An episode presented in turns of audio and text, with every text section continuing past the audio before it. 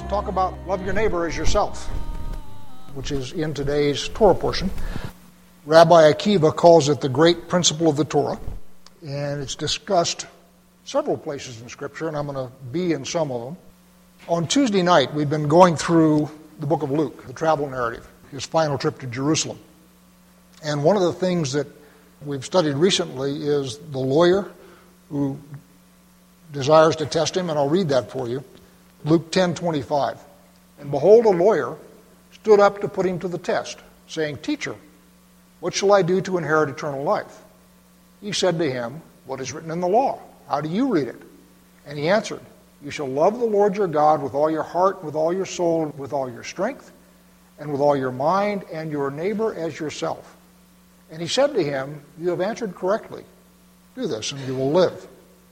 Now, one thing to notice about this is the lawyer stood up to put him to the test, which is to say, everybody there knew what the answer was. Of course, you all know that from there we go to the tale of the Good Samaritan, which he gives to define who your neighbor is, and then we go to Mary and Martha, which is the next story, which is how do you love God?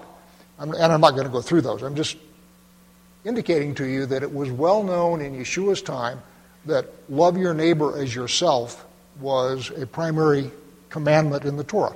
And of course, it's in today's Torah portion. It's also in the Beatitudes, and I'll get to those at the end. That's in Luke and Matthew. But let's go to the one we have today. In Leviticus nineteen eighteen, it says, You shall not take vengeance or bear a grudge against the sons of your own people, but you shall love your neighbor as yourself.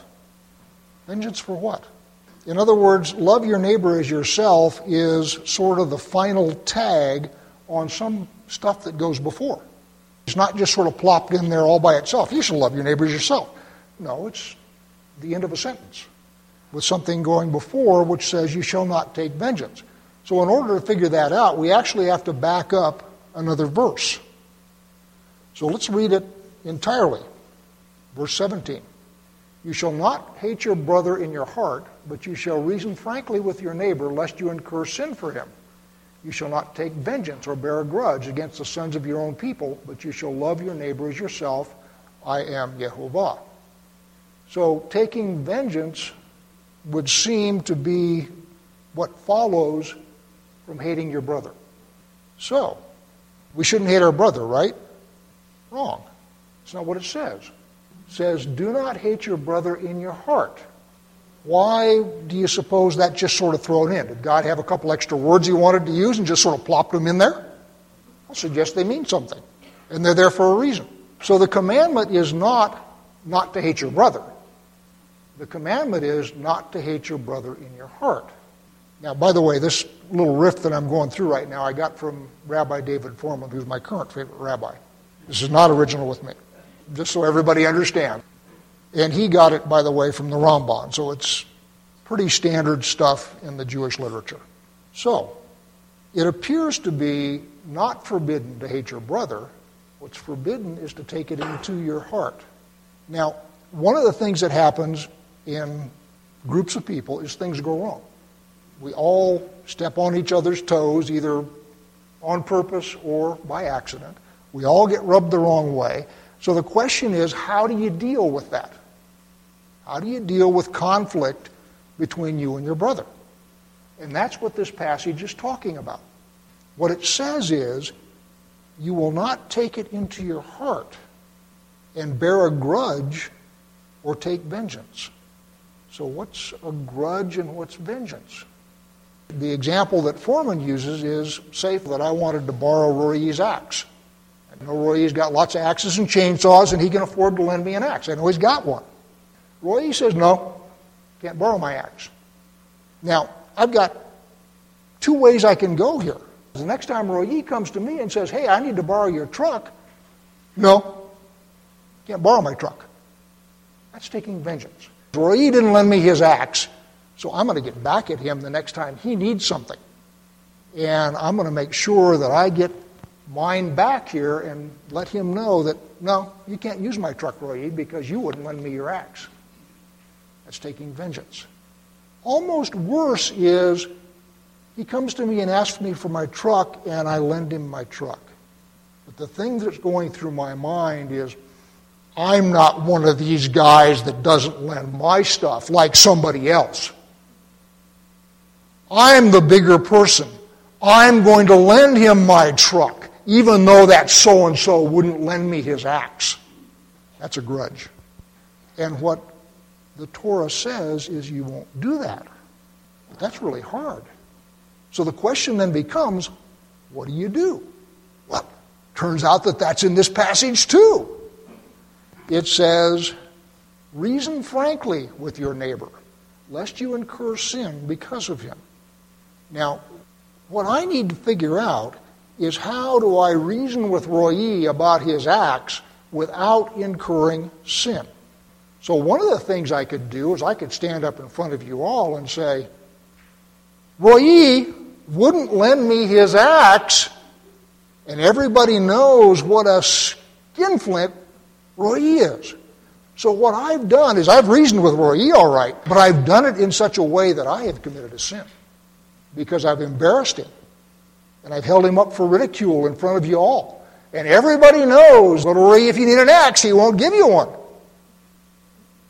Which is, oh, by the way, Reuye's not a very good person. So when it says reason with Reuye about his acts, what you got to do is you got to figure out how to go to Reuye and tell him, I'm really chapped. You didn't lend me your axe. But you got to figure out a way to do it so that he'll hear it.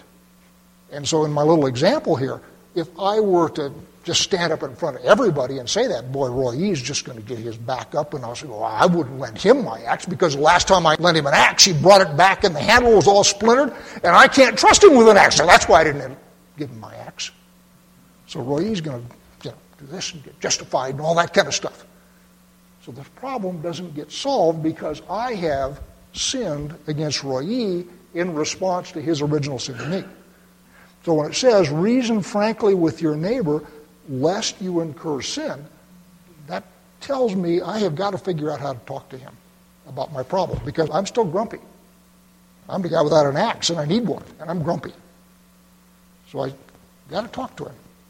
So, why would I not? Anybody bear a grudge against anybody? Why would you not do that? Why would you not go and reason with your brother and figure out a way to tell him so that you can get that? Why would you not do that? Fear. Anybody grow up in a family? People in your family know where your buttons are? So one of the reasons we might not do it is because we don't want to know that whatever they have done has scored points against us. In other words, we don't want them to know that that button really works because long experience tells us that once they know where the button is, they'll keep mashing on it, right? That's what families do, unfortunately. So there's lots of reasons why you might not want to talk to your neighbor about this grudge you're bearing against him. And so what you do is you bury it in your heart. And it's there, and it's going to come out. You may tell yourself that, oh, okay, I can handle this. I'm bigger than that. I'm not going to I'm not going to refrain from lending Reuye my truck. I'm a bigger man, but it's in there. As I've said many times before, and I'll say again, bitterness is a poison that you take hoping it'll kill somebody else. So I've got this festering inside of me because Reuye wouldn't lend me his axe, that so-and-so, and it will come out. It'll come out somewhere. And what the Torah is saying here is letting it out in a controlled way so that you can solve the problem with your friend is much more healthy than letting it come out somewhere else. And in many cases, when I do take vengeance against Reuye, he won't have any idea what happened. He won't remember the thing about the axe six months ago. And, you know, it's gone. It's And, and all of a sudden, I've just blindsided him with something completely different. And he goes, where'd that come from? And it continues to snowball because it always comes out. Now, if I go to Reuye and I say to Reuye, Reuye, I am really ticked with you. You wouldn't lend me your axe. There's four things that can happen. When I make my case to Reuye, thing number one could be, when I lay it out in the open, I might find out I don't actually have a case. It may, in fact, be that he has sent every one of his axes down to be sharpened. I didn't have an axe to lend you that day. They were all in the shop being sharpened. So it may be, I don't have a case at all, and the thing goes away. It may be it's an old misunderstanding. I was kind of reluctant to lend you one of my axes because the last time I lent you an axe, it came back all chipped up and damaged, and the handle was, and I, I quite frankly, I'm reluctant to lend you an axe. Okay, now we got something we can talk about. He can show me how to sharpen an axe so I can give it back to him or something. But the point is it's out in the open now. Thing number three is he can say, I'm sorry. I apologize. So now forgiveness is now possible. And thing number four is, you so-and-so, I wouldn't lend you anything that I own for any reason whatsoever. Fine. Now we're enemies. But we're enemies out in the open. Now we both know where we stand. There isn't anything seething inside me that's going to come out some other way. We know we're enemies. He did it on purpose. He wanted to hurt me. Fine. Now we're straight. So what we have in each one of those cases is this thing that I have taken into my heart is now out of my heart, where it can't damage me anymore. I may be sorry that I have Rory for an enemy at the end of the day, but it's better for us to know that we're enemies than for me to walk around harboring this bitterness and resentment, which is destroying me inside. So in the Torah, at least, it is not forbidden to hate your brother or your enemy. What's forbidden is for you to harbor this inside of yourself and have it be a festering poison within the community. That's what's forbidden. Now, let's move this forward to the Gospels, because the standard changes, but not really. You all know the Beatitudes. You have heard that it was said, you shall love your neighbor and hate your enemy. Isn't that what I just got through describing to you? But I say to you, love your enemies and pray for those who persecute you, so that you may be sons of your Father who is in heaven. For he makes his sun rise on the evil and on the good, and sends rain on the just and on the unjust. For if you love those who love you, what reward do you have? Do not even the tax collectors do the same? And if you greet only your brothers, what more are you doing than others? Do not even the Gentiles do the same? You therefore must be perfect, as your heavenly Father is perfect. Now, a couple of things. What led off the Torah portion? You shall be holy, as God is holy. This says you shall be perfect, as your heavenly Father is perfect. And I believe the one in Luke is, you shall be merciful, even as your heavenly Father is merciful. Now, I know holiness, perfection, and mercy are not the same thing. Different words, you can tell, they're spelled differently. But I will suggest that each one of these passages is talking about the same thing, which is to say, in some way, you should exhibit the characteristics of God. In one case, holiness, set apart. In one case, perfection, completeness, maturity. And the other one, mercy or kindness, chesed. So in all cases, what we're talking about here is being godlike.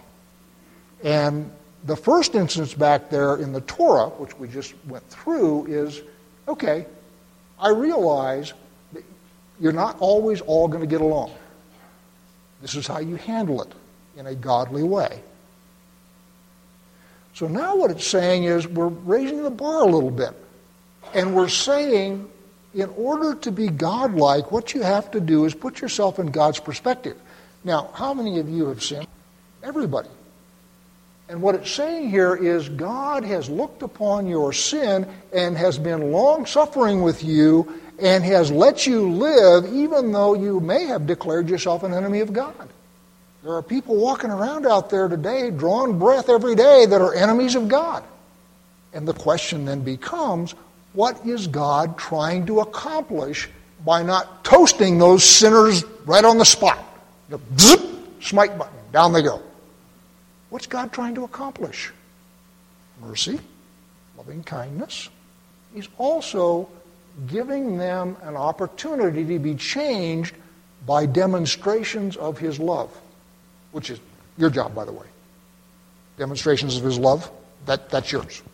Okay? You're the guys that do that. What he's trying to do, God is trying to do, is he's not willing that any should perish. And so he doesn't take vengeance on people right away, because he gives them an opportunity to come around and change their minds. And so what he's saying when he says, you guys be like God, is when your enemy has got you the wrong way, what you want to do is you want to show him the characteristics of God so that he has an opportunity to become something other than your enemy. Now, does that say that you continue to get abused by your enemy? Not necessarily. One of my very, very, very favorite stories, and I've told it in here before and I'll tell it again. This guy grew up in a rough neighborhood and went off into the army and so forth, but he was a tough guy. And in the army, he learned how to box. And so when he got out of the army, he came back to his old neighborhood. And he had become a believer while he was in the army also. And so he came back into his old neighborhood with the idea of doing missions work. And some of the guys that knew him before decided they were going to check him out. And so they came and knocked on his door, and he opens the door, and one of them just smacks him. What's that for? He gets up, and, and then the other one smacks him. And he said, gentlemen, God says, turn the other cheek. I have no further instructions beyond that. And then he proceeded to just beat the whop out of him. So turning the other cheek is not the same as be a punching bag. But what it is, is give your enemy an opportunity to see the love of God through you. That's what we've been talking about in Musar. Remember the, the attributes of Musar we've been talking about? All your personality traits. The idea is so that the light of God can work through you to your enemy. So what Yeshua is doing is he's upgrading, if you will, the lesson of the Torah. It's really the same lesson. Be like God. Isn't that what the lesson was in the Torah? Be like God. Well, there are lots of attributes of God, and what Yeshua is doing is emphasizing maturity, which is what perfection is, and loving kindness or mercy, which is what chesed is. What the Torah happened to be emphasizing is justice. And those are all good things. I'm not one of these guys that says loving kindness has replaced justice. It hasn't. Because eventually, if you don't come around, God's universe will in fact exact a price for your behavior. It's just the way it is. So it's not that God is a patsy or a pushover. That's not the case. Nor should you be. But God does show us his loving kindness from day to day. And so should you. And that's what the Beatitudes are saying. All right, so, so we'll wrap up. What the Torah gives us when it says, love your neighbor as yourself. In most of the churches that I have been in and grown up with, it just sort of gets laid out there without any instructions on how to do it. In other words, it's as if you're supposed to cobble up this emotion that you don't feel. What the Torah gives us is practical advice on how to love your neighbor. That's the whole purpose of this little riff that we went through. Don't take it into your heart. Don't store it up as a grudge. Don't take vengeance. Instead, get it out on the table where it can be dealt with. And then at the end of the day, if in fact you are still enemies, fine. It's not required that you like everybody. The Bible talks of enemies all over the place. David had enemies. Saul had enemies. Saul was David's enemy. So the fact that you have enemies in this world is not the thing that is sinful. The thing that winds up being sinful is when you take that into your heart and let it fester, and it comes out in unexpected places that nobody can deal with. That's the problem. And to the extent that you can be like your Father and rise even higher and show love to your enemies, that's even better. And like I say, showing love to your enemies, that's your job. But as in my boxer example, you turn the other cheek, you get hit a second time. After that, you have no further instructions from the Lord.